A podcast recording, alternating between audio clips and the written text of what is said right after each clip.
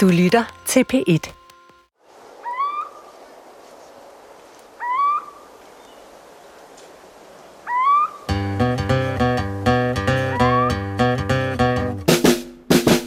Nu kunne man jo tro, Johan, at jeg allerede havde sat uh, gættelyden på. Mm-hmm. Men sådan er det ikke.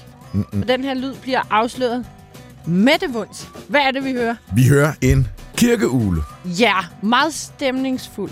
Og du, kære lytter, du lytter til Vildt Naturligt på P1. Dine værter er Vicky Knudsen. og Johan Olsen. Og i dag skal vi tale om kirkeugler. Ja.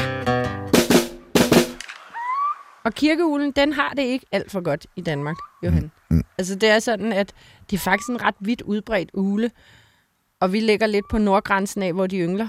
Men selvom vi gør det, så har de haft det væsentligt bedre. Og vi skal ikke særlig langt tilbage i tiden. Jeg stod engang sammen med dig, Sebastian Klein, på Sprogø, og så var der en ugle, der fløj op.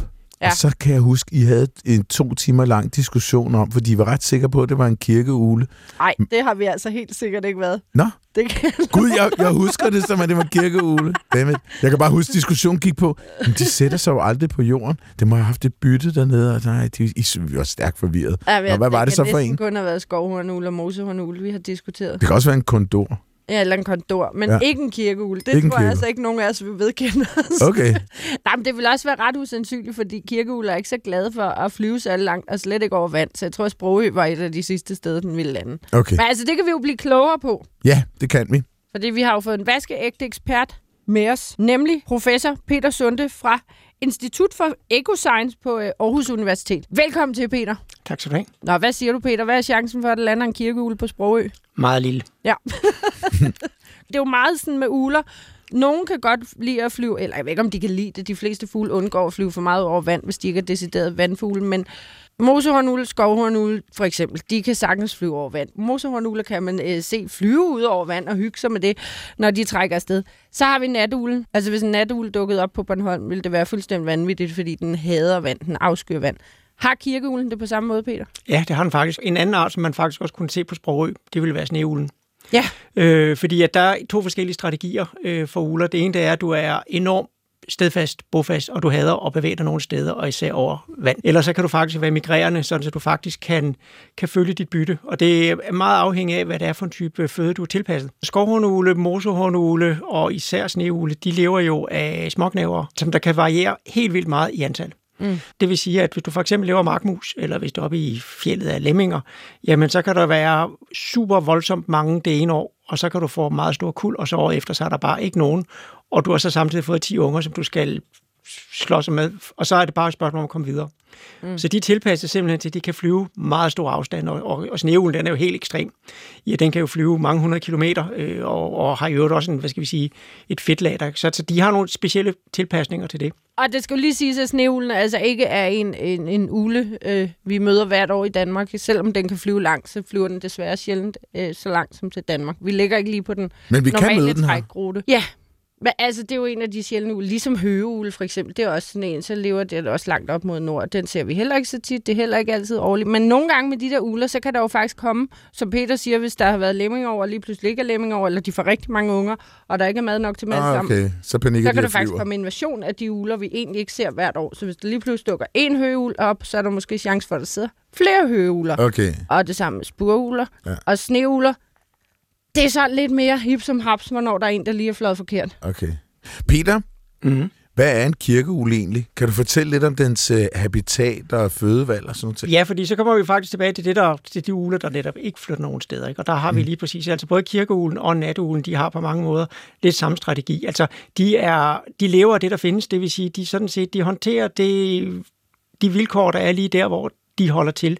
Og hvis du er en kirkeugle, jamen hvis vi skal prøve at beskrive den, så er den en lille smule større end solsort. Større er den altså ikke. Mm.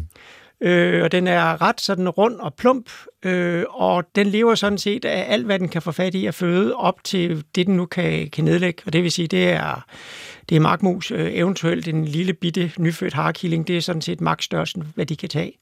Så de lever af, af hvad skal vi sige, små virveldyr, især øh, stusmus. Så tager de øh, især om sommeren faktisk rigtig mange store insekter. Øh, I gamle dage var det formentlig rigtig meget sådan noget skarnbas og den slags. Mm. Nu ser du i gamle dage.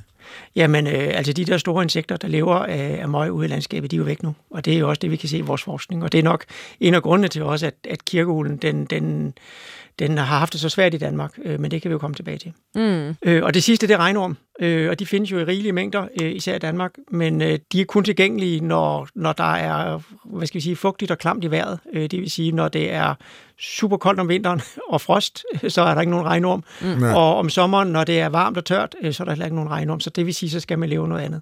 Ja. Så et eller andet sted, så kirkeulen, den er faktisk på ingen måde kredsen. Øh, den tager sådan set, hvad der er, mm. og den skal sådan set have lidt af det hele. Og det, der også er vigtigt her, det er, at øh, de kan ikke flyve særlig langt. Det kan de godt om vinteren. Så om vinteren er der ikke noget problem. Der kan de sådan set flyve derhen, hvor føden er. Men øh, når de har unger, så skal de sådan set øh, kunne finde det, de skal bruge inden for et par hundrede meter fra redden. Et par hundrede meter? Højst. Ja, det er da en udfordring. Altså, altså man kan sige, vi kan jo se også fra, fra når vi har haft GPS-logger på, på, på voksne fugle, og også et tidligere øh, radiosender.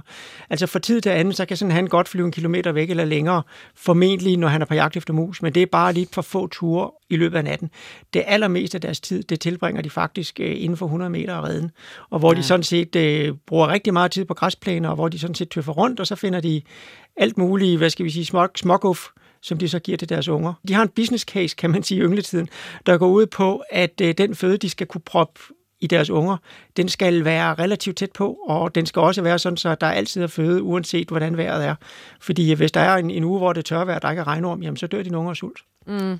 Så er det også svært at være en ugle, der har valgt faktisk ikke at være særlig kredsen, og så er årstiden bare lidt imod en med hensyn til, og så har vi ikke passet Det godt der, nok på nogle af det der de Vicky, det er offershaming. Ja, det er for Det er det, du er i gang med det, men nu. det var altså ikke ment som offershaming. men Peter, bare lige for at sætte uh, tingene lidt i perspektiv, fordi hvor mange kirkeuglepar har vi i dag i 2022? Jeg har ikke de helt opdaterede tal, fordi vi mangler lige for det bekræftet, men øh, vi har formentlig cirka 15 par i Danmark. Nå, 15, det er næsten flere, end jeg troede faktisk. Ja, men det er faktisk også fordi, at hvis du bor i Østhimmerland, så er der Ja. faktisk en færre chance for, at du faktisk øh, kan have kirkeugler, fordi det er der, hvor vi har et, øh, hvad skal vi sige, et stronghold. Øh, der er en lille kerne, kernebestand der, og der bliver arbejdet benhårdt for at hjælpe de der kirkeugler, så den kernebestand, den er faktisk øh, stigende. Okay. Takket, takket være, der simpelthen er en masse frivillige, der gør en meget, meget dedikeret indsats for at, at, forbedre vilkårene. I resten af landet, der går det den vej, som hønsen skraber. Øh, Så det vil sige, okay. At hvis vi går uden for, for Østhimmerland, så har vi måske fem par, vi kender til, øh, spredt fra Lykken i nord til Føvling i syd. Ja, Wow. Føvling, det er et meget kendt kirkeuglepar. Ja, de, kom- de yngler sådan lidt øh, inde midt i en by, Nå, og har, har, har deres redkasse sidder på et, et villa, øh, hus. En villa. Nå, øh, så det er sådan et lidt specielt par, er det ikke, Peter? Fordi det er da ikke sådan en byfugl som sådan. Kirkeugler kan faktisk godt leve i, i, i sådan noget, hvad skal vi sige, villa-kvarter parkagtigt. Det, mm. det ved vi også fra tidligere. Rent faktisk, altså igen, hvis vi bare går hvad skal vi sige, 50 år tilbage, der var der jo formentlig tusindvis af kirkeuglepar Ja. overalt i landet. Ikke? Og de fandtes jo alle vegne. Så på mange måder sådan en præstegårdshave eller noget af den stil. Ja. Øh, og der kan et villa-kvarter jo også være okay. Ja. Hvis der er den der variation af lidt af hvert. Det vil sige, Mm. der skal være insekter, der skal være regnorm, der er der på plæner, øh, og så skal der være, være småknæve i et eller andet omfang. Det kan godt fungere, hvis der er de rigtige inden for 200 meter. I navnet kirkeule, så kan man jo også tænke, at de på et tidspunkt har... har Ikke fordi de ligner en kirke. kirker. Nej, det er ikke, de er ikke sådan særlig firkantet. De er udseende rimelig runde og nuttet. Men du siger netop tusindvis af par for bare 50 år siden. Altså, det er jo fuldstændig vanvittigt. Jeg tror før, jeg har nævnt i det her program, at, at jeg læste sammen med Bjørli, der tidligere har været gæst, havde et gammelt avisudklip fra lige efter krigen, eller lige før 2. verdenskrig, hvor at der var plus minus 500 par storke, og man mente, nu gik det meget nedad. De er jo symptom på det samme. Altså, de er jo begge to en form for indikatorarter. Det vil sige, de lever jo af alt det, der findes i landskabet. Nogle gange så prøver jeg ofte den betegnelse at sige, jamen, kirkeulen kan, det er lidt som den der kanariefugl i kulminen. Det vil sige, når kirkeulen eller storken pludselig forsvinder øh, fra et eller andet område, så er det jo tegn på, at det miljø, som de er afhængige af, at det har forandret sig. Øh, vi kan sige, det er sygt eller et eller andet, men altså i hvert fald, at, at, det, at det ikke længere passer til dem. Og, og storken, den kan faktisk være vanskelig at analysere, fordi det er jo en trækfugl. Mm. Så det kunne i princippet godt være sådan set, at det var helt fint i Danmark, men der var et eller andet helt galt i vinterkvarteren, der sådan set gjorde, at det var derfor bestanden går tilbage. Øh, men kirkeuglen, den er jo en standfugl. Ja. Den, den lever jo lige præcis her, hvor den er, så det vil sige, at hvis den går tilbage i Danmark, så er det fordi, der er noget, der er galt i Danmark. Ikke? Og det har vi jo Ja. dokumenteret også, så vi ved jo ret præcis, hvad det er, der er galt, og vi ved også helt præcis, hvad det er, der skal gøres, og det er jo det, vi arbejder på nu. Der er jo også stadig forholdsvis mange kirkeugler i Tyskland, er der ikke? Øh, nej, ikke helt. Øh, Ikke helt. øh, Jeg, jeg ved, Peter, du Ja. har jo sammenlignet Slesvig-Holstein kirkeugler og danske kirkeugler. Ja.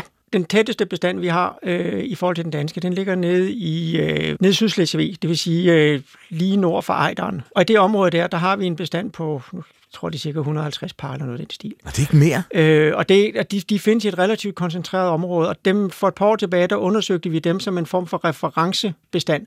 Fordi der har vi en bestand, der er det, der hedder selvopretholdende. Den eneste grund til, at kirkeuglen ikke er uddød i Danmark, det er jo, at øh, de bliver fodret kunstigt. Det kan vi komme tilbage til. Det vil sige, at mm. man kan faktisk fodre dem i yngletiden med hjælp af kyllinger. Øh, og så på den måde, så kan vi kunstigt holde bestanden oppe, indtil at vi får fikset habitatet. Ikke? Mm. Dernede der har vi en, en bestand, som der er, hvad skal vi sige, klarer sig selv. Altså den får hjælp bevares af, at der bliver sat redekasser op til den, men de finder selv deres føde. Derfor var det relevant at finde ud af, mm. jamen hvad var det så, de lever af dernede? Øh, mm. Fordi at, at bruge dem som reference. Øh, men altså det, det er et relativt lille område. Kirkehulen er også blevet meget pletvis udbredt ned igennem Mellem-Europa, så det er ikke bare i Danmark, at den, den, er, den er går tilbage, og det, det er sådan set hele Mellem-Europa nord for. Hvis du kommer helt ned til, til Middelhavet, så har vi en lidt anden situation igen, ikke? fordi der er den jo bare over det hele. Ikke? Mm. Men det er det der, hvad skal vi sige, centraleuropæiske kulturlandskab, som der jo et eller andet sted okay. strækker sig ned til Alperne og syd for Alperne osv. Det er faktisk samme historie, vi ser rigtig mange steder. Øh, og der, der, hvor vi finder bestande i dag, det er jo typisk det er nogle, nogle mindre bestande, typisk sådan lidt klumpet fordelt, og ofte så er der sådan nogle bestemte forhold, der gør sig gældende, og ofte så er der faktisk også øh, indsatser lokalt, hvor folk de rent faktisk prøver sig at og, og, og, og gøre forholdet bedre for dem aktivt. Ja, fordi jeg kan da også huske, når jeg netop har været i Spanien og Portugal, så kan man altså støde på kirkeugler overalt. og de, de har også nogle helt andre, som du siger, kulturlandskaber at kigge på. Men, men i Tyskland, fordi jeg synes jo stadig 150 par lyder meget i forhold til vores 15 par, som endda er opadgående. Hvor stort er området i Slesvig-Holstein i forhold til Jylland? det er måske på størrelse med Fyn max. Okay. Øh, ikke engang okay. det. Når vi snakker for eksempel også med, altså tyskerne, de jo, altså tyske ornitologer, de er jo vildt grundige, det vil sige, de har jo hver eneste år, der laver de en optælling af alt, hvad der findes af uler i Slesvig-Holsten, og de udgiver et, et, et, et blad, hvor man kan gå ind og finde på nettet. Ja. Øh, og, og det, de jo et eller andet sted også siger, det er jo, jamen altså faktisk så udbredelsesområdet for kirkeuler er indskrænket også i Slesvig-Holsten. Okay. Så, så, så faktisk, så det totale udbredelsesområde, det, det, det skrumper. Ja. Øh, og så er der så det her område her, hvor, hvor at bestanden er stabil, øh, og, og faktisk også har været en lille smule opadgående. Det er formentlig dels fordi, at de har fået redekasser, og så er der noget, det var vores analyse tyder på det, fordi det vi gik ind og undersøgte blandt andet, det var jo, jamen hvad finder vi af tætheder af for eksempel af, af store insekter, vil vi sætte sådan nogle små faldfælder op, øh, mm. øh, det hedder pitfallfælder, det, det, det er et ølglas, du graver ned i jorden med noget, noget sulfur i, ikke? Ja. Øh, og så tæller du op, hvad det er. Og det, der faktisk var ret interessant, det var jo, at der var ikke flere store insekter dernede, end der var i Danmark. Der var faktisk modsat. Nå. Til gengæld, så var der bare mange, mange flere småknæver. Så formentlig så har det været samme historie med, med insekterne, der et eller andet sted historisk har været en meget vigtig øh, fødekilde. De er også forsvundet dernede. Mm. Men så lige præcis i det område her, der er meget, meget små øh, markenheder, der er masser af læhegn. Læhegnene, de er altså noget mere spændende end det, du finder i Danmark, hvor et, altså et læhegn i mange steder i Danmark, det er jo bare nogle Bornholmske røn, der er, hvor der er pløjet helt ind til, til roden af dem. Ikke? Altså et, et læhegn dernede, det var jo sådan flere meter bredt, og ofte var der en jordvold og så videre. Der mm. var gamle træer. Og, og det giver jo selvfølgelig nogle helt andre muligheder for, at der kan overleve øh, bestande af småknæver der om vinteren. Ikke? Jo, og pludselig i Danmark er vi vel nærmest, så er der jo nærmest kommet en ordning, så det næsten er fordelagtigt at nedlægge vores forvejen lidt sparsomme læhegn, at, at man gør markerne større og fjerner nogle af de her skæld, hvor der måske kunne leve gnaver. Det hjælper vel så heller ikke på situationen, kan man ret nemt regne ud. Det er jo altid nogle økonomiske og politiske rammebetingelser, der afgør, hvordan vores landskab kommer til at se ud. Ikke? Og mm. der kan vi, altså det som der jo er vores opgave også, hvis vi skal for eksempel skal sige, jamen kan komme med forslag til, jamen hvordan kan den her bestand i Danmark fremadrettet blive, blive selv opretholdende, så må vi gå ind og sige, jamen rent teknisk, hvad skal vi lave inden for det landskab, vi nu har arbejdet med. Nu er der blevet talt om, i hvert fald indtil Ukrainekrigen, at nu skulle vi begynde faktisk at have noget mere brak igen. Noget af det, som der for eksempel vil være oplagt at arbejde med, det er jo lige præcis at foroprette nogle striber med græs, for eksempel 10 meter brede, langs øh, hegnene, hvor der kan mm. være bestande af markmus især, men også mange af de der store insekter. Øh, og så prøve at se, at det tilstrækkeligt, og hvor meget skal der til, for at kirkehuler, men altså også en masse andre arter, øh, der lever af markmus. Markmusen er på mange måder øh, ligesom motoren for rigtig mange andre overlevende fugle øh, og, og pattedyr. Mm. Det vi kan arbejde på nu her, det er at sige, og det er jo det, vi er i gang med op i, i Himmerland nu, og faktisk at lave nogle forsøgsområder, hvor vi så siger, jamen nu prøver vi så at, at, at, at lave nogle eksperimentelle forbedringer, hvor der er cirka en hektar med, med græs, der bliver lagt ud på forskellige måder. Og bruger kirkehulerne det, kommer der flere markmus, øh, og, og, og betyder det så også, at de, kan, at de rent faktisk kan få flere unger uden mm. at vi skal give dem kyllinger hele tiden. Jeg tænker lidt på sådan lidt naivt. Det virker som om, at der kommer flere og flere rovfugle i Danmark. Jeg synes, jeg ser flere rovfugle, og nu er jeg over 50, så der, der var jeg lille, der var det jo den helt store ting, hvis der er nogen, der så en musvåg. Nu skal der lidt mere til for at få øh, folk op af liggestolen. Hvad er det så ved, lige præcis ved kirkeulen? Hvad, hvor, hvorfor har den lige præcis et problem? Vi kan jo se, at det, der virkelig batter noget, også rent sådan øh, kilojule-mæssigt i en ynglesæson, det, det er jo småknaver, især markmus. Mm-hmm. Ja. Øh, og markmus, de er jo også gået voldsomt tilbage, fordi at, altså, altså, der er markmus over det hele, for markmusen, den er super god til at brede sig i landskabet, det skal vi huske, den er super robust, mm-hmm. men, men, men bestanden er jo blevet meget mindre, fordi at øh, den økologiske bæreevne i landskabet er blevet meget mindre, fordi vi er simpelthen bare blevet bedre til at udnytte landskabet, det vil sige, at, øh, at der er færre læhegn, der er mindre af, det der, hvad skal vi sige, græs, der var til overs, hvor de kunne leve nu. Fødegrundlaget for kirkehulerne har jo været faldende, mm. øh, og også i en, en grad, så det, det er ligesom, det ikke bare har betydet, at bestanden er blevet mindre, men det er simpelthen bare film med knækket. Øh, overlevelsen om vinteren, der er ikke noget, der tyder på, at den er, er dårligere, end den var i gamle dage. Men de kan simpelthen ikke få nok unger uden hjælp i det landskab, der er der nu. Professor Peter Sunde fra Institut for Ecoscience på Aarhus Universitet. Det virker som om, at de er skrøbelige, de her. Altså, øh, i Tyskland overlever de, hvis vi Holstein overlever de, fordi man sætter redekasser ud, men de kan selv finde deres egen mad. I et bestemt område, kan man sige. I et bestemt område. Men hvorfor skal de have redekasser? Det behøver de heller ikke. Altså man kan sige, at redekasse kan være et supplement. Det vi også har kunne se i Danmark, det er jo, at arten har jo ikke været redekasse begrænset som udgangspunkt. Der har været masser af redemuligheder. Der, hvor redekasser kan være fornuftige, det er, hvis du har nogle steder, hvor du vurderer, okay, det her det er faktisk godt øh, potentielt ynglelokalitet for kirkeugler, mm-hmm. og du så kan matche det med, med, med et godt ynglested, jamen så kan du så få dem til at rent faktisk at yngle et sted, hvor at der så faktisk øh, er, go- er gode vilkår til dem. Nogle gange så vælger kirkeugler også, hvis der er et, et, et godt redested, at, øh, at yngle nogle steder, hvor der, det er bare fuldstændig håbløst, rent fødemæssigt. men, men de kan ikke de kan ikke regne den ud, når de slår sig ned, øh, fordi at øh, de tager deres beslutning i marts-april måned. Mm-hmm. Øh, og der er der masser af regnorm ude i de der områder der. Mm. Øhm, og så det vil sige, at vi har haft nogle steder, hvor vi kunne se dengang, vi studerede med dem, hvor de, de ynglede på nogle lokaliteter, de gik bare galt det ene år efter det andet. Og, og, og de havde ligesom bare ikke fattet den, fordi at de jo i princippet har en, en fejlprogrammering. Ikke? Det er det, der på biologisk hedder en økologisk fælde, det vil sige dyrene, de dybest set øh, øh, de er programmeret til at gå efter nogle, nogle, nogle, nogle tegn i landskabet, som ikke længere er blevet opdateret. Så det der med for eksempel, at, at, at man kan facilitere, okay, det er faktisk et godt sted, det kan skubbe i den rigtige retning, men altså grundproblemet, det er det landskabet, og det er føden. Altså kirkeugler, de, de kan som regel godt finde et eller andet sted, hvor de, hvor de kan yngle. Øh, så er der så noget, noget helt andet, det er så, at hvis de yngler bygninger, så er det nogle gange nogle farlige steder at yngle. Altså i gamle dage, der ved vi, der ynglede de jo rigtig meget i stynede popler. Nå. Mm. Øh, og, og, og, altså, og, og grunden til, at vi havde stynet popler og stynet piletræer i gamle dage, ikke? altså vi sådan ser billeder fra, fra gamle tid, eller, eller illustrationer til H.C. Andersens eventyr, ikke? så er der de der stynede popler. Altså, og, og stynet skulle måske lige til, til, til den ikke um, forstkandidat, øh, ja. sådan noget lytter, at det træer, som er, bliver, konstant bliver klippet ned, sidegrenene bliver hele tiden klippet ned, så får man de her lidt knudrede øh, store grene, Ja, grunden til, at man havde det i gamle dage, det var jo, at man brugte de der ris til, øh, til hegn blandt andet. Så det, det, det var jo et, et kulturelement, man havde. Der var en grund til, at man havde de der. Samtidig med, at man så selvfølgelig også øh, formentlig brugte det til brændsel efterfølgende. Ikke? Så, så i det der, hvad skal vi sige, kulturlandskab, som vi havde for, for 100 år siden, hvor vi havde meget lidt skov, meget lidt træer, øh, også i landskabet, der, der tjente det, hvad skal vi sige, et, et, et, et formål. Og, og de har været super gode, fordi at øh, sådan nogle træer, de bliver hule med tiden, så det vil sige, at der er masser af, af, af redmuligheder.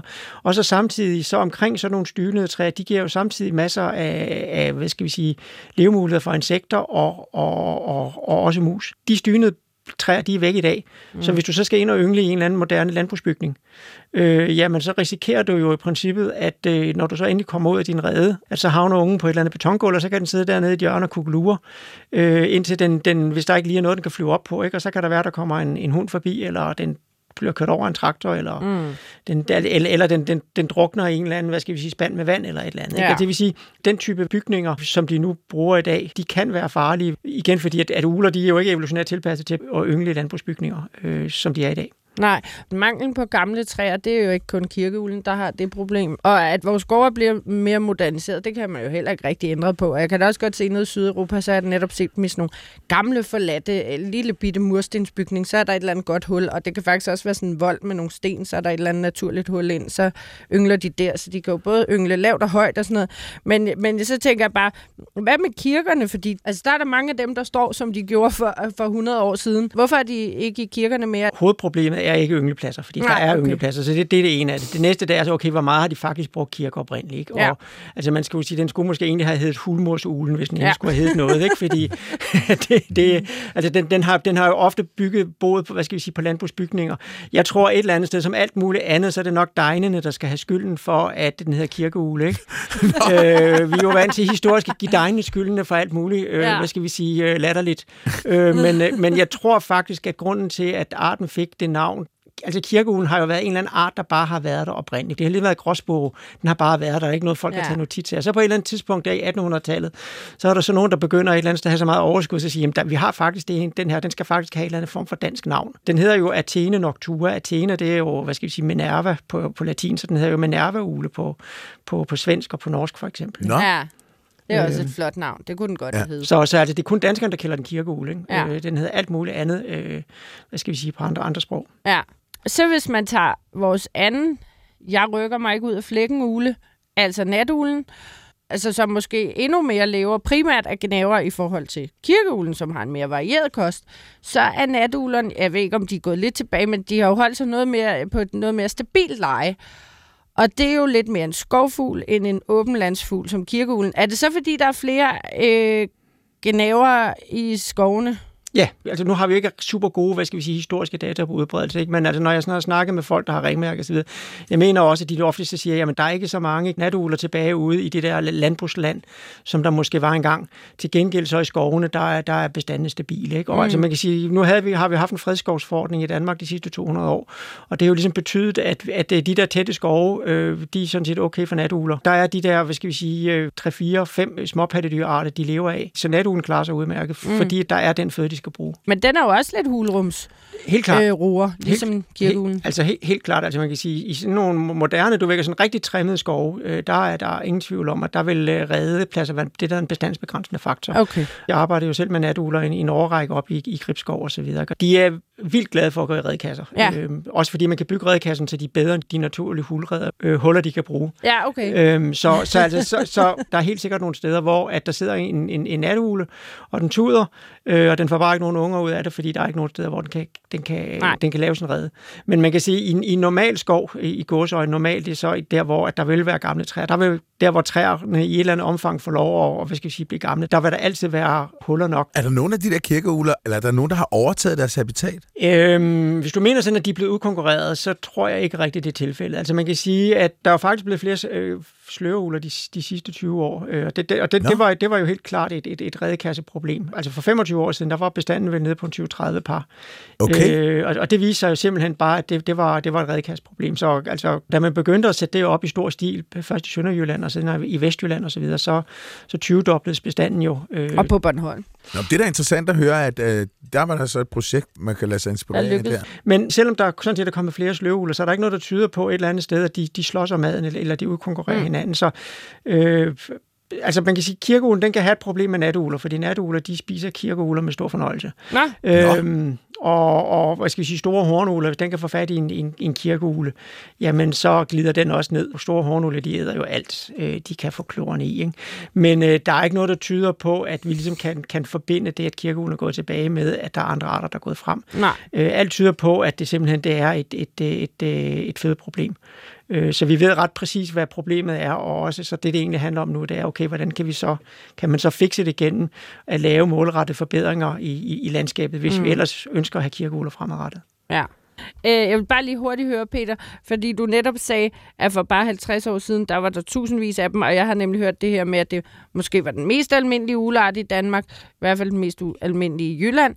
Altså, hvor udbredt var den? Var den i, i hele øh, Danmark, eller var det primært Jylland? Eller? Altså efter 2. verdenskrig, der var der nogle, nogle hårde vintre. Mm. Der var faktisk en, en bestand nede på Lolland Falster, og der var også i det vestlige Sjælland, så der har faktisk været en, en bestandsforekomst der. Der var faktisk også i kirkeuler helt over i Sverige. Nå? Den der udpostbestand, som formentlig ikke har været særlig stor, den, øh, den, den uddøde under de der meget hårde vintre. Så efter, hvad skal vi sige, 2. verdenskrig, så har den så kun været vest for Storebælt. Okay. Den første atlasundersøgelse, vi har der tidlige i 70'erne, der kan vi så se, at det var stort set over det hele, der var kirkeuler. Ja. Og det er jo også det, vi hører, hvis du snakker med, med, med ældre mennesker, øh, der vokser op øh, på landet i Jylland og på Fyn og så videre, jamen de siger, jamen den kendte de da. Den var jo en del af deres hverdag, ikke? Ja. Slørhulen, det er jo heller ikke, fordi der er tusindvis af, af slørhulepar i Danmark. Det er stadig en ret øh, sjælden fugl. Men den, der er vi jo også lige på den nordlige grænse af dens udbredelse. Lidt ligesom kirkeulen. Og jeg kan bare huske for ikke så mange år siden, nu er det sikkert ved at være mange år siden, men så kom der en meget hård vinter. Og det havde de der slåuler utrolig svært ved at klare, fordi at, at de jo slet ikke vant til så, så hårde vintre, så de døde jo af sult over hele landet, de øh, par vi havde, og var jo næsten ved at forsvinde alle sammen igen. Så kan man sige, når den så er ved at ekspandere nordpå og komme til Danmark, så skal de nok komme igen, og de er ved at komme igen. Men har kirkeulen så haft samme problem, når det er nordgrænsen? Altså har der også noget, været noget med hårde vintre, der ligesom så, hvis de endelig kom igennem en ynglesæson, så døde forældrefuglene bare om vinteren, fordi det blev for koldt? Ja, men ikke i, ikke i samme grad. Altså man kan sige, at, øh, at det, er jo, det er jo velkendt det der med hårde vintre. Der er en række arter, der, der ligesom får en på, på hatten øh, bestandsmæssigt, når det sker. Ja. Ikke? Altså, jeg skal sige, andre, andre arter, det er jo sådan noget som fuglekonger og, og gærsmutter og så videre, rødhals og så videre. Mm. Så, at, men, men det er simpelthen velkendt den der med, ikke? At, at en gang imellem, så kommer det, når, når vi får de der hårde vintre, så er den en gang hver 10. 20. år. Så de der bestande der, de ryger sig ned til en femtedel eller en tiende del, det vil sige altså 9 ud af 10 individer, de dør simpelthen. Ja. Øh, så det er virkelig, altså det, det, det er virkelig hårdt. Ikke? Øh, men det vi jo så også ved, det er jo, at de her bestande, de bygger sig op, sig op igen. Ikke? Hårde vinter, det går også hårdt ud over kirkeuler. Øh, altså hårde vinter, som vi kender dem i gamle dage. Ikke? Mm. Vi har jo ikke hårde vinter mere. Øh.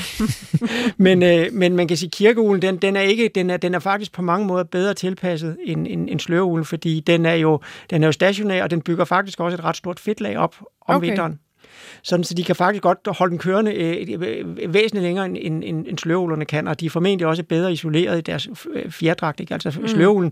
den er jo, det, er, det, er jo sådan en, det er jo sådan en sydlig art, den er, som der er jo, hvad skal jeg sige, den, selv dens fjerdragt er jo faktisk ikke, så den, kan ikke, den oplever ikke fedt om vinteren mm. i noget særlig grad, og den, den har en fjerdragt, der rent faktisk ikke er særlig, særlig varm. Nå. Så det vil sige, at øh, hvad skal vi sige, en, en uge eller noget af den stil med rigtig hård vinter osv., så, så er de faktisk presset, ikke? og to uger, yeah. så, så dør de som fluer. Øhm, til gengæld så kan de få, de, kan de få to kul om året, så det vil sige, de responderer jo ligesom ved Ja, okay. Så, så, så, så de, de har en anden strategi, kan man Det er sige. lidt ligesom småfuglen, som så. jo også får mange unger, fordi ja. der er ikke så stor overlevelseschance. Men, så. Men, men, men, som sagt, der var jo den der, hvad skal vi sige, hårde vinter der, øh, altså krigsvinter, der blandt andet slog bestanden ud øst for Storebælt. Men det, man normalt ser i en sund bestand, det vil jo være, at øh, de individer, der så overlever, de har jo så gode vilkår efterfølgende, fordi at, mm. der er jo ikke så mange, altså der er masser af ressourcer, der er masser af plads, ja. og, og det vil sige, at de har høj overlevelse, de, og de får, de får som regel mange unger de efterfølgende år. Og så går der sådan en, et, et antal år, og så bygger bestanden sig op på det niveau, den mm. havde tidligere.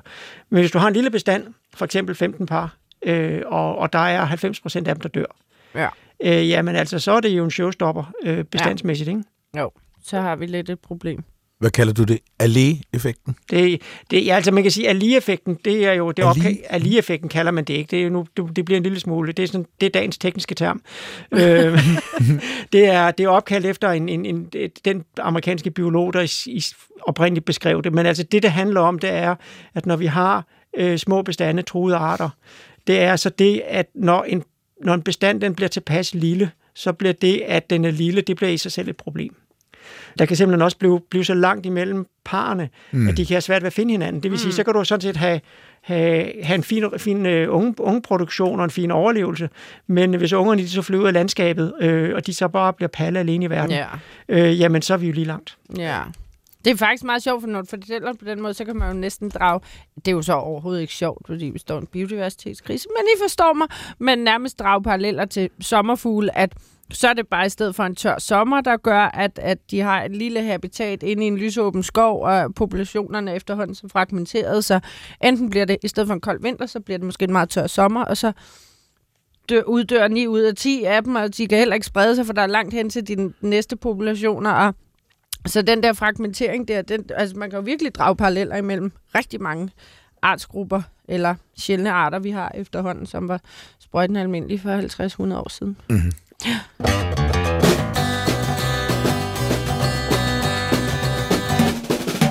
Jeg kunne godt tænke mig at blive udfordret af Wikiman Lyd. Men når nu, at vi har været udfordret af Wikiman Lyd, så kunne jeg godt tænke mig at høre om projekt Kirkeule. Mm. Jeg synes, det er et ret fascinerende projekt. Jeg synes, vi skal høre lidt om det. Vicky, har du en lyd med overhovedet? Jeg har en lyd med, og Sådan. den er rigtig svær i dag. Nå, Okay. Det kan jeg lige så godt sige. Det er jeg glad for, du Ja. siger. Den er ikke svær, men sjov. Så kommer lyden her.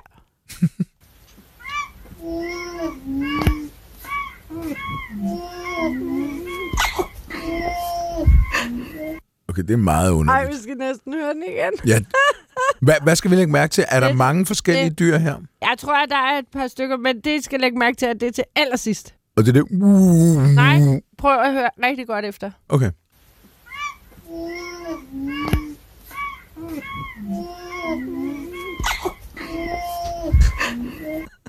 Okay, der er mange lyde her, Vicky.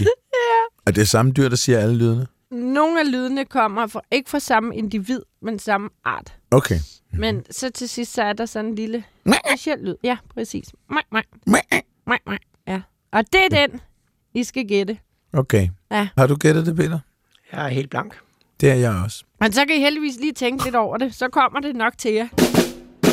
En videnskabsnyhed. Ja, øjeblik.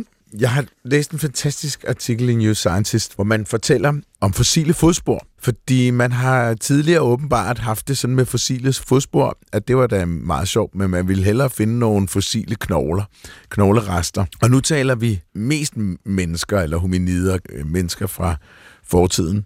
I New Mexico, der findes der en nationalpark, der hedder White Sands. Forskere fra Bournemouth University i England har fundet en masse fossile fodspor i den her nationalpark i New Mexico. Faktisk er det sådan, at de her fodspor viser sig at være 22.000 plus minus 1000 år gamle. Hvilket i sig selv er en sensation, fordi man anede ikke, der var mennesker i Nordamerika på det her tidspunkt. Mm. Det er i hvert fald kontroversielt. Mm. Blandt de mange fund herude ja. i White Sands er der to, der øh, fremstår for mig i hvert fald fuldstændig magiske. Hvor jeg bare altså smilede ud over hele kroppen, da jeg læste det her, for det er så fantastisk. Det er muligvis et tilfælde af paleopoesi, men det kan vi lige komme tilbage til senere. Paleopoesi. Ja. Det er til gengæld godt ord. ja, det er nemlig et mega dejligt ord. Nå. Det ene er et sæt fodspor, som sandsynligvis er afsat af en kvinde. De kan læse i de her fodspor, at hun havde travlt. Nå. Hun gik fuldstændig lige ud, skråstreg småløb med lidt over 6 km i timen. Af og til så skred hun lidt i mudderet, Ja. skred hun lidt ud til siden, så man kender det fra sig selv, hvis man går i sådan lidt løst underlag, sand eller, eller mudder eller sådan ikke? Og hun skred særligt ud med venstre fod. De graver så de her fossile fodspor ud, så finder de ud af, hvorfor. Hvorfor? Fordi lige pludselig, så er der nogle bitte små fodspor ved siden af. Så hun har båret et barn med. Nå. venstre arm. Et barn, der har været maks tre år gammel. Men der går hun altså meget, meget hurtigt, og på et tidspunkt så forsvinder hun ind i et område, der i dag er et, øh, noget militær øh, øveplads. Så Nå. der kan forskerne ikke øh, gå videre. Men Ej, men kan de så ikke lige få en tilladelse af militæret? de har til gengæld fundet øh, fossile fodspor af den, det samme individ, der går den anden vej. Nå, Der er ikke noget barn. nej. Og de ved, at hun gik ud først med barn og kom tilbage uden. Åh oh, nej, hvad? Og det ved de, fordi der fandme er mammutfodspor, der har ødelagt hendes fodspor i den ene bane, og kæmpe dovendyr fodspor, der har ødelagt, eller gået oven på hendes fodspor, da hun gik med barnet. Men hun er gået over deres fodspor på vej hjem. Nu siger jeg hjem, men det er jo bare paleopoesi. Så hun er løbet ud, eller i hvert fald bevæget sig så hurtigt hun overhovedet kunne. Af og til har hun lige måtte sætte barnet lidt ned og hvile armen, og så op igen, og så bare derud af. Og mens hun har været derude, hvor hun nu skulle, så er der altså mammutter og, og øh, kæmpe dovendyr, der er gået over hendes spor. Nej, det er jo vanvittigt. Ja, fuldstændig. Det sjove ved det var også, at øh, hvor mammutter og kameler, altså da, øh, datidens øh, andre sådan ret store pattedyr, øh, når de mødte sådan et menneskes fodspor, fandt de her øh, paleontologer ud af, så går de bare videre. Dovendyret derimod rejser sig på begge sine bagben og står sådan lidt og går rundt og vejrer. Og så er det tit, den skifter retning. Nå, altså for at undgå mennesker. Ja, det, den sidste ting Hvad er der i det med her... barnet? Det ved vi ikke. Nej! Og det er der, hvor, Ah. det er der, hvor paleo-poesien kommer ind. Så må du bare digte op i hovedet. Øh, det er forskeren selv, Åh. der, har, øh, der bliver interviewet, der siger, at der er jo en vis fare for paleo-poesi her, fordi man har jo ikke så mange Men observationer. har de ikke et bud? Det har de ikke, det må du selv kæmpe Nej, med. det er rigtig irriterende, det Ja. her. Men det er da også smukt. Så må de finde barnet inde på det militære område, så vi kan finde ud af Ja, det kunne man håbe på, at de får lov til. Et andet sted, så har man fundet et kæmpe dogndyr fodspor, eller flere, og så kan man se, der har stået en 5-6 børn og, og hoppet i det vand, der er, har samlet sig i fodsporet. Nej, er det rigtigt? Og det siger jo sådan set bare noget om, at børn er børn, og Ja. altid har været det. Og når man skal gå ud med sit barn, og barnet pludselig begynder at hoppe i en mudderpøl, så kan det være, at man bare skal sige, det gør du bare. For det har de alligevel gjort. I Altså- hvert fald i 22.000 år. Men Peter, du er jo ikke øh, afhængig af fossile fodspor for at studere de her øh, uler. Nu kan jeg godt tænke mig at høre om projekt Kirkeule. Jeg synes, det er et spændende projekt, og I har jo faktisk en hel masse mennesker til at hjælpe med at sørge for, at den her ule kan komme tilbage. Hvad er projekt Kirkeugle? Det er jo et bestandsgenopretningsprojekt. Det er egentlig Vildforvaltningsrådet, der har, det danske Vildforvaltningsråd, der har nedsat en arbejdsgruppe. Og så er der nogle forskellige medlemmer og en masse organisationer, der sådan set har gået sammen for at prøve at se jamen hvad skal der til for at få bestandsgenoprettet kirkeulen. Mm. Og min rolle i den forbindelse her, det er jo dels så, så rådgiver jeg øh, efter bedste evne. Jeg prøver også at, hvad skal jeg sige, det omfang, at der er ting, vi ikke ved, ting, vi skal finde ud af, ting, vi skal validere osv. For eksempel i forbindelse med, hvad er det, der skal til for, at at vi får et bedre landskab, øh, og, og virker det, jamen der er så min rolle rent forskningsmæssigt. Hvor lang tid har det kørt, det her projekt? Altså det nuværende projekt her, det blev vel etableret for et par år tilbage. Jeg startede jo med kirkeulen tilbage i 2005, øh, og på det tidspunkt var der ikke noget kirkeuleprojekt. Der, der havde, havde vi stadigvæk en, hvad skal vi sige, i hvert fald en 100 par kirkeuler i, i Danmark. Der, hvor det hele startede rent forskningsmæssigt, det var jo der for, for 17 år siden, hvor vi sådan set et eller andet sted kunne adressere, her havde vi et eksempel på en art, der gik tilbage. Og folk stod jo og gned sig i hænderne, fordi det her, det var jo også forfærdeligt. Og der var lidt den der, den der tilgang, man nogle gange har, det der med, jamen det hele det går helvede til, og, og, og vi står der, hvad skal vi sige, og, og, og, og, og tuder, og, og vi ved ikke, hvad vi skal gøre, det hele det er håbløst for forhånd. Mm. Og hvor vi sådan set et eller andet sted forskningsmæssigt, og det var så fra, fra Statens Naturhistoriske Museum i København, jeg var tilknyttet dengang sammen med en række andre kollegaer, hvor vi så gik ind og så sagde, okay, nu skal vi finde ud af, hvad er det egentlig, for der er jo en årsag til, at bestanden uddør. Og det var sådan set der, vi startede første gang, hvor vi så gik ind og så sagde, hvad er problemet, hvorfor går arten tilbage? Mm. Og det fandt vi ud af. Øhm, så kom der så et, et, et efterfølgende projekt, som ikke havde noget med forskning at gøre, øh, som der blev bevilget af den daværende regering, det vil sige, der er vi tilbage i, i 2009, 10, 12 stykker, mm. øh, som hed Red Kirkeulen. Bestanden går tilbage, fordi ungerne de dør af sult, og æggene forlades, fordi der er for lidt føde i yngletiden. Mm. Øh, og og det, det skal der gøres noget ved, og det er der, hvor man skal arbejde videre. Så kom der så et forvaltningsprojekt, der så skulle arbejde videre med det der efterfølgende. Det bestod dels af, af noget fodring, og det er dels også af noget, noget hvor, skal man, hvor man prøvede at gøre nogle forskellige habitattiltag, men der var ikke rigtig noget, der var ikke rigtig sat penge af til forskning, så det, der, der blev ligesom ikke rigtig evalueret så meget på det, og mm.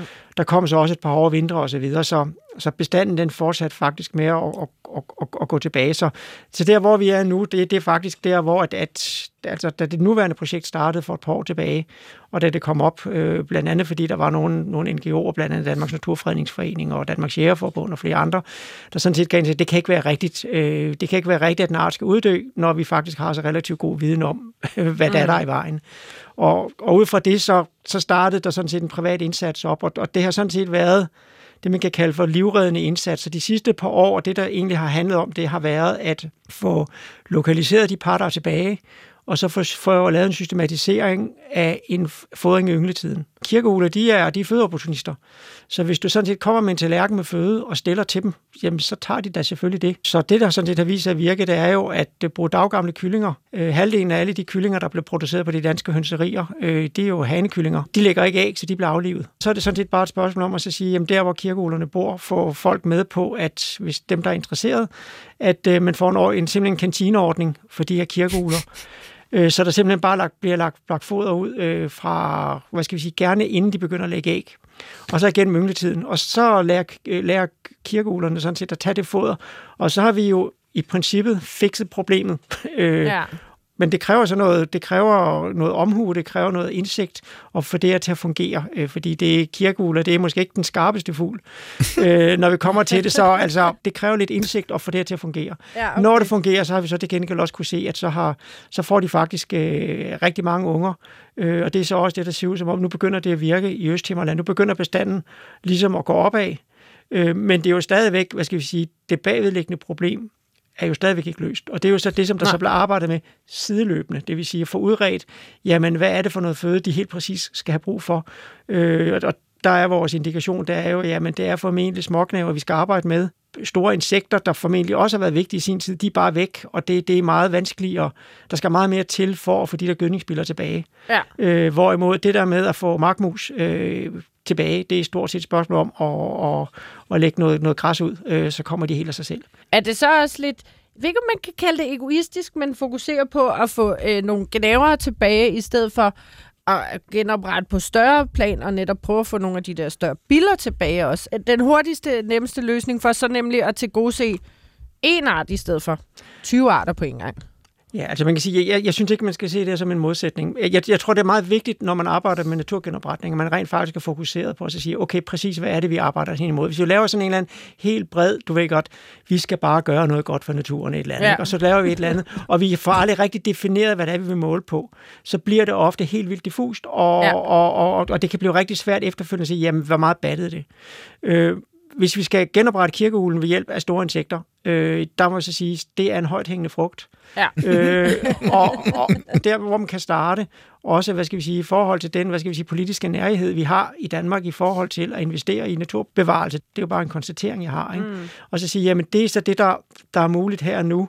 Også fordi, at her har man måske mulighed for rent faktisk at kunne komme med nogle, nogle forslag, som folk faktisk kan gøre, uden de nødvendigvis skal have en eller anden stats, statsfinansieret øh, hvad skal vi sige, tilskud for at gøre det. Fordi det her det er måske noget folk, der har hobbylandbrug, gerne vil gøre ja. af egen drift. Så det der med, med de store insekter, og jeg mener helt klart, det, det er en udfordring, der skal arbejdes med, fordi det er jo en række andre arter, det arbejder med her, men det er bare så meget mere vanskeligt, fordi at øh, det handler jo noget om nogle græsne dyr, det handler mm. noget om noget kontinuitet, mm. det handler noget om formentlig også noget, noget brug af, af, hvad skal vi sige, øh, mediciner i landbruget, blandt andet det der, de der ormekurer, som øh, vores dyr de skal have. Ja. Øh, det slår altså også insekterne ihjel. Ja. øh, sådan et projekt, hvor man skulle gå ind og arbejde med de parametre, øh, det vil kræve en helt anden ramme, både økonomisk og tidsmæssigt, som der ikke er finansiering til nu. Så jeg synes ikke, at man skal sige, bare fordi vi gør det ene, øh, så er det andet smidt over bord.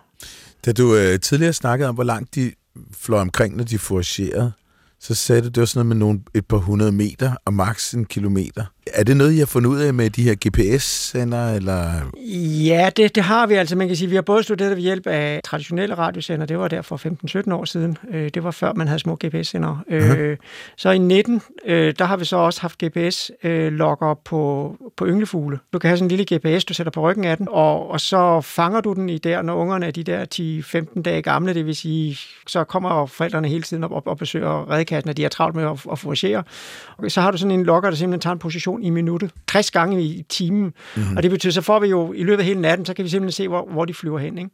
Ja. Øh, og, og der kan vi så se, jamen altså, og det har vi både gjort i Danmark, og det har vi gjort efterfølgende, det gjorde vi så ned til Kiev. Der, der kunne vi så se, jamen altså, hunderne, de er stort set, de bevæger sig meget sjældent mere end 100 meter væk. De sidder stort set lige op af nærmeste husvæggen. Medvirkende årsag kan også være, at de bliver fodret, men de gør det også ned til Kiev. Ikke? Mm-hmm. Øh, hannerne, de er også, hvad skal vi sige, rigtig meget tæt på, men de er så i højere grad, så tager de nogle lidt længere ture. Vi havde en enkelt han, der, der fløj op til 1,7 km væk. Mm-hmm. Formentlig på sådan nogle, nogle ture, hvor de helt sikkert har gået efter markmus. Øh, og det passer også med, at, at de tidspunkter på døgnet, hvor de var derude, øh, det er sådan set også der, hvor man så kan sige, det er faktisk også der, hvor der er mest aktivitet, for eksempel for stusmus. Ikke? Men, men de har den der blandede strategi med, at de tager nogle få lange ture, hvor de formentlig går efter, efter lidt større bytte, og så har de så rigtig mange af de der små ture, hvor de simpelthen, der, hvad skal vi sige, fylder på, altså med regnorm og med, med små insekter, de fanger osv., hvor de besøger mange gange i løbet af, af natten. Ikke? Det kan ikke være sådan, at GPS'en i sig selv gør, at de flyver kortere, end de normalt vil gøre, fordi de føler, der er noget, der generer dem? Næppe. Der er ikke noget, der tyder på, at deres adfærd bliver påvirket af selve GPS'en. Nej, nej. Og, og det er jo relativt få dage, de sidder der osv. Altså sådan mm. en, en ynglende kirkeugle, han, det virker som om, der er ikke syv vilde heste, der kan få ham til at holde op med at at arbejde 100% af alt, hvad han har for Mm. mm. at skaffe føde. Nej. Øh, Så jeg, jeg tror, det er relativt retvisende. Det passer også rigtig fint med det, man har af, af kvalitative observationer, når man sådan ser kirkeugler. Ikke? At det er, mm. at det, der er rigtig, rigtig meget aktivitet, der foregår i den umiddelbare nærhed af redden. Og det er også derfor, at når man skal koncentrere for eksempel en habitatindsats, så er det faktisk, øh, så skal man ikke øh, lave en eller anden fed mark, der ligger 400 meter væk. Øh, så skal Nej. den, så den skal, det, det, det, skal, det skal ligge inden for, for 200 meter, og allerhelst inden for 100 meter. Ikke? Mhm. Ja. Når et, et kirkeuglepar så har etableret sig og har fundet en god grund, og så får de nogle unger, og så skal de jo også sprede sig. Var der noget med en enkelt unge, Peter, der havde altså faktisk fløjet utrolig langt, som var ringmærket? Ja, det er en ret vild historie. Det er et andet GPS-undersøgelse, vi har lavet. Det vi jo kunne se fra, fra bestandsberegninger, det var jo, at vi kunne se blandt andet der under projekt Kirkeugle, der faldt bestanden faktisk hurtigere, end det vi skulle øh, forudsige ud fra, hvor mange unger de trods alt fik, og hvor god overlevelse de havde. Mm-hmm. Og en forklaring kunne være, at de unger, de fik, de enten døde, efter de var fløjet ud. Det var en mulighed. Mm. Men det kunne også være, at de faktisk bare fløj ud, og så kunne de ikke finde hinanden det, det var en af de der store ubekendte, vi havde i vores forståelse af det her. Så derfor fik vi penge øh, til at øh, indkøbe lokker til at sætte på kirkeulunger. Øh, og det gjorde vi så i 19. Og hvor vi så havde ni unger, der blev, blev mærket med sådan en lille bitte lokker, den er på størrelse med en sukkerknald. 3,5 gram. Du kan simpelthen have den, hvad skal vi sige, liggende på, på, på en tommelfingernegl. Øh, og den blev så sat på med nogle, nogle rygsække ind under fjerdragten. Og det, der er det fikse ved den, det var, at den havde både en radiosender og en, øh, en, en GPS-logger. Og gennem det der, det der radiosignal, så kan man programmere den til, at den kun skal sende signal en gang imellem. Så kan du gå ud og pejle den. Det vil sige, at du kan finde signalet mm. ved hjælp af en gammel antenne, klassisk antenne. Så når du så kommer ind på, på, på, på kommunikationsafstand med den, så kan du faktisk hvad skal vi sige, connecte med, med, med, mm. med den der logger, mm. og så kan du så sige, jamen okay, hvor har du været henne siden sidst? Så overfører den data. I udgangspunktet så tog vi på en position øh, en gang hver nat. Mm. Og, og for de der ni, ni fugle, altså der var sådan fire af dem, de døde jo inden oktober måned, det vil sige, at de blev selvstændige. Og det var fuldstændig, som vi havde forventet. Det, det, det ved vi fra en masse fugle, det er, at der er ret stor dødelighed Ja. lige efter. Det, der var det interessante, det var så de her fem, der var tilbage, øh, som vi faktisk kunne følge over vinteren. Og i første omgang, så var der fire, vi kunne følge. De gav rigtig meget fin information. Så var der en, der forsvandt i oktober måned på det tidspunkt, hvor at, at vi kunne bare se, at det var der, de forlod øh, redestedet. Og den var bare som sunket i jorden. Nå. Hvis den bliver kørt over en lastbil og kørt flad, jamen så kan sådan en sender jo bare blive ødelagt, og så er det bare sådan, det er. Ikke? Så, så den kunne være død på en måde, hvor vi simpelthen, at, at senderen var gået til grunden. Den anden mulighed, det var jo, at den var flot så langt væk, så vi ikke rigtig kunne få signalet ind. Mm. Øh, og det var sådan set også en indkalkuleret risiko, og så måtte vi så bare håbe på, at det kunne jo så være, at der er nogen, der på et tidspunkt så, så en kirkeugle, og så kunne man jo så gå ud og fange den, øh, fordi data, de ville jo blive gemt i mellemtiden. Mm. Men øh, den dukkede ikke op før sidste sommer, det vil sige øh, to år efter, at den var blevet mærket. Så dukkede der så pludselig et billede op på Facebook, tror jeg, at øh, nede i Føvling, nede i Sønderjylland, det aller sydligste par, et helt isoleret par, vi har nede i Sønderjylland, der sad der altså en kirkeugle, hvor der var to antenner, der stak ud øh, af ryggen. Wow. Det er 169 kilometer fra mærkestedet. Det er sejt. Den hidtidige Danmarks rekord i hvert fald, da jeg tjekkede i Dansk Ringmærkningsatlas, for hvor langt en kirkeugle har flyttet sig, der har været ringmærke, det var 71 kilometer. Så det var, det var, det var over en fordobling af den her afstand. Ikke? Der var en blærerøvshule. Det, Ja. det var ikke en hulrumshule, det var en blærerøvshule. Det var en blærerøvshule. Ikke? Ja, den havde vel ikke nogen mage, den kunne møde der. Der var vel allerede... Jo, den var nemlig, fordi der var nemlig der var et par dernede i forvejen, som I fortalte. Altså følgingeparret er jo kendt, man kan, kan ned og observere det osv., og den var blevet fotograferet. Så hov, handen, den havde radiosender på. Der er jo ikke så mange andre, der, der sætter radiosender op på, på kirkeugler, Nej. øh, og slet ikke i, i, i nærområdet. Så der var ligesom kun den mulighed. Det var en af vores. Og da vi jo havde styr på alle de andre, der var blevet mærket, øh, så kunne vi også sige, at det kan kun være den, der forsvandt i oktober. Ham. Øh, og så måtte vi jo bare pænt vente på, at øh, vi kunne få fingre i den. Vi fik den fanget her i foråret, eller den lokale ringmærker fik gjort. Øh, der, vi havde lavet et stort forarbejde med, at øh, nu skulle der sættes kamera op, så man kunne fange den, når den var der. Ja. Og i forbindelse med, at ringmærkerne de skulle ud og gøre det der, så skulle de lige op og tjekke i kassen. Og så sad både han og hunden inde i kassen her, Nå. inden sæsonen startede. Så det var så nemt. Det var sådan set bare at tage dem begge to ud og få dem aflæst. Og så var de så blevet instrueret i, at de skulle have en brodersaks med, så de lige kunne klippe øh, hele tøjet af. Ja, men jeg skal bare lige forstå det igen, fordi der har der hele tiden været, ja, okay, måske ikke hele tiden, men der har der i flere år været et pegeføvling, ikke? Jo. Har hun skiftet ham ud? Er han blevet fortrængt, ham den anden, eller? Ja, det er jo et rigtig godt spørgsmål. Altså man Okay. kan sige, at kirkeugler, de lever jo ikke voldsomt længe øh, i forhold til så mange andre arter. Hvor, længe, hvor gammel kan de blive? Altså det vi normalt siger, det er, at en kirkeugle kan forvente, øh, hvis den er ynglefugl, så kan den måske forvente at, yngle en, en, at blive en, en 2, 3, 4 år. Okay. Ej, det er jo ingenting. Øh, nu ved vi også godt fra ringmærkningen, at, at der er faktisk nogle af dem, der, der bliver væsentligt ældre end det. De kan, mm. de, altså der er, vi har nogen, der er op imod 10 år gamle. Ikke? Ja. Men, men, men altså statistisk set, så skal der ligesom være noget udskiftning.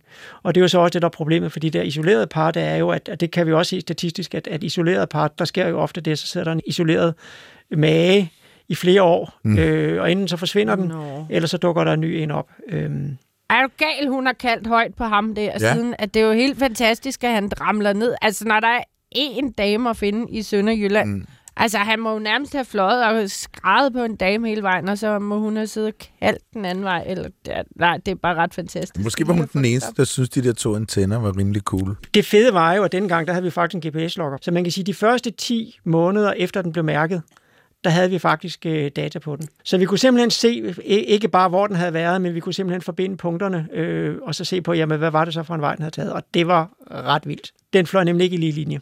Okay?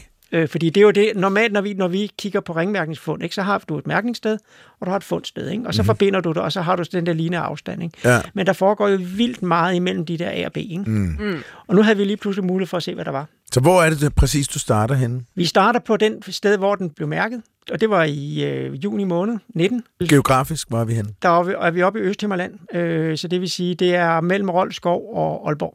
Okay. Den er så i, i området helt frem til den 10. oktober, og det kan vi også se, det er fuldstændig det samme, vi ser for alle de andre. Så hænger de faktisk ud i det område, hvor de er født, og typisk også på det sted, hvor de er klækket, og så kan de så have nogle poseringsture. Den havde så to ekskursioner, så den forinden, en, hvor den lige havde fløjet en, en 7-8 kilometer. De, Det er meget. øh, Det er stadigvæk meget, men hvor den så havde været tilbage efterfølgende. Der, hvor den forsvinder, det er så den 10. oktober. Der flyver den på en enkelt nat, der flyver ned til Mariager Fjord. Og så begynder den så at bevæge sig vestover. Det vil så sige, at den tager sådan nogle ryg, og så har den nogle gange, så tager den så lige et par dage, hvor den så opholder sig det samme sted. Det er formentlig et spørgsmål om, at så handler det om, så skal den lige have tanket op og have noget at spise og så videre, og så mm. kører den videre. Men i løbet af 12 dage, det er ligesom der, den foretager rykket, der er den, øh, hvad skal vi sige, øh, nord for Herning, hvor den så lander på, på, en, på en landejendom, og der bliver den så de næste fire måneder. det er bare bum, lander, og så kan vi så bare sige, at de næste fire måneder, så tøffer den sådan set bare rundt øh, i det område der. Der er en anden landejendom, hvor den også er en gang imellem. Igen, som sagt, vi ved ikke, hvor den er siddet om dagen, fordi at, at GPS'en den er indstillet på, at den skal kun tage en position om natten, når vi ved, mm. den er udenfor. Øh, hvis vi stiller den til midt på dagen, øh, så sidder den under et eller andet bliktag, og så sidder den bare og bruger batteri, og så får vi ikke noget data. Så vi Ja. ved ikke, hvor den har siddet om dagen, men den har formentlig, så har den siddet omkring de der, øh, den der landejendom der. Mm. Så det vil sige, at den er totalt stationær derovre ved Herning, hvor der, efter hvad vi ved, der er ikke nogen kirkegugler i hvert fald i øjeblikket. Nej. Så pludselig så flyver den vestover, så er den ved Bjergenbro, så flyver den forbi Randers. Det er en meget, meget eventyrlysten fugl, det Ja. her. Jamen det er... Det Der er jo er selvfølgelig også individuel forskel. Nogle er mere nysgerrige eller Ja, ja, er de end andre, men det der er meget vildt. gennemsnittet for danske kirkegugler, når de forflytter sig, det er sådan, jeg tror det er 21 km Ja. ja. fra der, hvor de er, er, er ringmærket til der, hvor de yngler. Ikke? Der var enkelte netter, der forflytter den sig faktisk den dobbelte afstand af det, der er det gennemsnitlige spredningsafstand for Jamen, en det er jo vanvittigt. Danmark. Så flyver den ud til Djursland. Lander i en lille landsby øh, uden for Grenå. Det er der, hvor bunderøven bor i øvrigt. Men jeg sad lige og tænkte før, nu har han fået stalket den gode Frank. Det næste må da være, at han får sit eget kirkeulepar. Så har han ligesom begge af de to store, ikoniske De have, åbenlandsfugle, der er forsvundet. de vil have hans cider. Det, Ja, det kan man godt forstå. det kan være, der mangler en kasse, det ved jeg ikke. Eller måske endnu vigtigere, der mangler måske en kirkeugle hund. Ja, lige præcis. Øh, og så tog den sig så et par ture. Øh, den var ude omkring Greno, op omkring øh, det nordlige Djursland, tilbage igen til Bunderøvens landsby. Ja. Så tog den så en tur tilbage til, til Midtjylland. Det vil sige helt forbi øh, ud til Torning og vende derude op til Skive, øh, tilbage til Bjergbro, hvor den også sad. Og så tog den så sydpå, og det var sådan set det længste skridt, og så tilbage, hvor den så lander igen det samme sted hos Bunderøven. Det, der faktisk er ret vildt med det her, det er for det første, så kan vi så se, at øh, for det første, de kan give op. Det vil sige, hvis du er i et område, hvis du er palle alene i verden, øh, hvad du vidderligt er som kirkeugle, ikke? Ja. jamen så, så ændrer du adfærd, så har du ikke en spredningsadfærd, som dengang, at du var en almindelig fugl i Jylland og flyver nogle få kilometer, så justerer du faktisk adfærden, og så begynder du at bevæge dig over nogle meget, meget større afstande, og, og det betyder så rent faktisk, at, at så lykkes du. Ikke? Det giver jo vildt god mening rent biologisk, og det er jo rigtig godt nyt, fordi det betyder faktisk også, at øh, de der meget isolerede par, som vi har været meget skeptiske til, øh, at, at de faktisk øh, de, er, de kan faktisk stadigvæk have en, en, en okay chance for at være forbundet til en større bestand, og det er jo godt nyt. Der er også noget andet i det, og det er jo sådan rent biologisk. Øh, det, som jeg synes er ret fascinerende, da den anden gang flyver ud til Djursland, så tager den en helt ny vej. Det vil sige, at den flyver faktisk tilbage til det sted, hvor den kender, men den skærer et hjørne. Det vil sige, at den følger ikke den samme sti. Nå, så den er blevet mere færm i landskabet? Ja, men altså man kan sige, altså det, det her handler om her, det er jo, det viser faktisk, at den er stand til at navigere. Ikke? Vi ved jo godt, at det kan en del fugle gøre, men det her det er faktisk en standfugl. Ja. Den kan også finde ud af det. Ja, Ja. det er vildt sejt. Det er jo, er jo ikke bare et simpelt ja-nej-spørgsmål. Vil bestanden blive ved med at stige? Hvis vi vil, altså hvis vi vil redde kirkeulen, så, så har kirkeulen fremtid. Det er kun op til os. Godt så. Godt, lad os lige høre gættelyden igen, Vicky.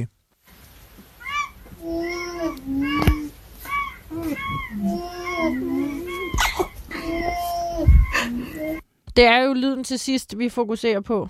Ja, du har ingen idé, Peter? Altså hvis vi skulle gætte på noget, så skulle det være en tasmansk djævel. De har sådan nogle mærkelige lyde. Oh, det er et Det er godt sjovt, bud. du siger det, fordi jeg var faktisk ude i en kiwi. Uh, kiwi og Tasmansk djævel. tasmansk djævel. Og der kan man jo sige, at ingen af jer har ret. Og I Nå. er i den forkerte verdensdel. Nå, Det er jo en utrolig nuttet alpaka, der nyser. alpaka.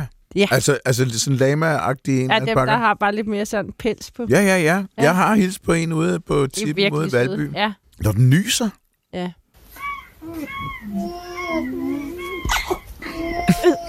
Jeg synes, den lyder som sådan Anne badelegetøj. ja, nå. Det var dagens alpaka. Tusind tak til professor Peter Sunde fra Institut for Ecoscience på Aarhus Universitet for at gøre os klogere på kirkeulerne. Og tak for det store arbejde, du er med til at lave for at redde dem fra at uddø i Danmark. Det var en fornøjelse. Og tak til lytteren. Mm. Og øh, vi vil også gerne have lov til at sige tusind tak til Carsten Nielsen, som øh, under meget vanskelige forhold har øh, været fundamental for tilvejebringelsen af den her udsendelse af. Vildt Naturligt. Og det, man jo ikke vil kunne høre bagefter, er, at jeg har slået min kasket fire gange ind i mikrofonen. For det er sådan noget, Carsten fikser. Ja, hvis man vil øh, kontakte os og skrive øh, ris eller gode idéer til, øh, til Vildt Naturligt, så kan man gøre det på... Øh, den har jeg her. Okay. Vildt naturligt snablag dr.dk